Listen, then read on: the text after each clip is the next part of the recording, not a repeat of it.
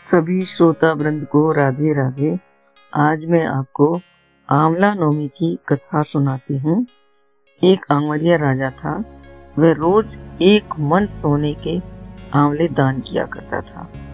उसके बेटे बहू को ये पसंद नहीं आता था। एक दिन वो बोले कि अगर आप ऐसे ही दान करते रहोगे तो सारा धन नष्ट हो जाएगा? तो पिताजी बोले कि भाई, दान से तो कभी धन नष्ट नहीं होता। बोले, नहीं, हम तो ये जानते हैं कि आप इतना दान मत किया करो।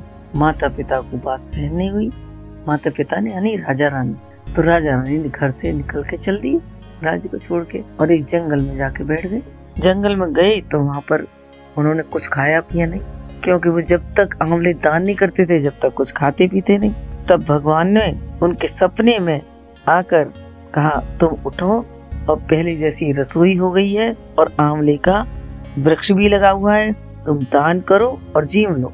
तब राजा रानी ने देखा तो पहले जैसे ही राजपाट हो गया, खूब आंवले की व्यवस्था हो गई। तब उन्होंने सवा मन सोने के आंवले दान किए। तब उन्होंने खाना खाया। आसपास के लोगों ने कहा, अब तो भाई कौन ऐसा आ गया जो कि आंवले के इतना दान करता है? बड़ा उसका यश फैलने लगा। उधर जो उनके बेटे बहू ने मना किया तो उनके तो आटे का भी घाटा होने लगा। अन्नदाता का बैर बढ़ गया। तब वो बोले कि अब हम कहाँ जाएँ? तब उसके आसपास के लोगों ने कही कि भाई, एक आंवलिया राजा है, जंगल में रहता है, आप उसके पास चले जाओ।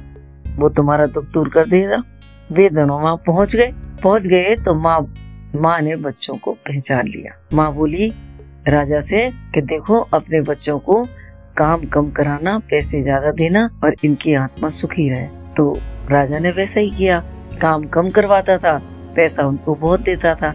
एक दिन जो बेटे की बहू थी, उसने रानी से कहा कि, लाओ माता जी मैं आपका सिर धो दू। बोले, अरे नहीं, मैं क्या धुलवाऊं कि नहीं माता जी मैं आपका सिर धोऊँगी सिर धोने लगी तो उसने उनके मस्सा देखा।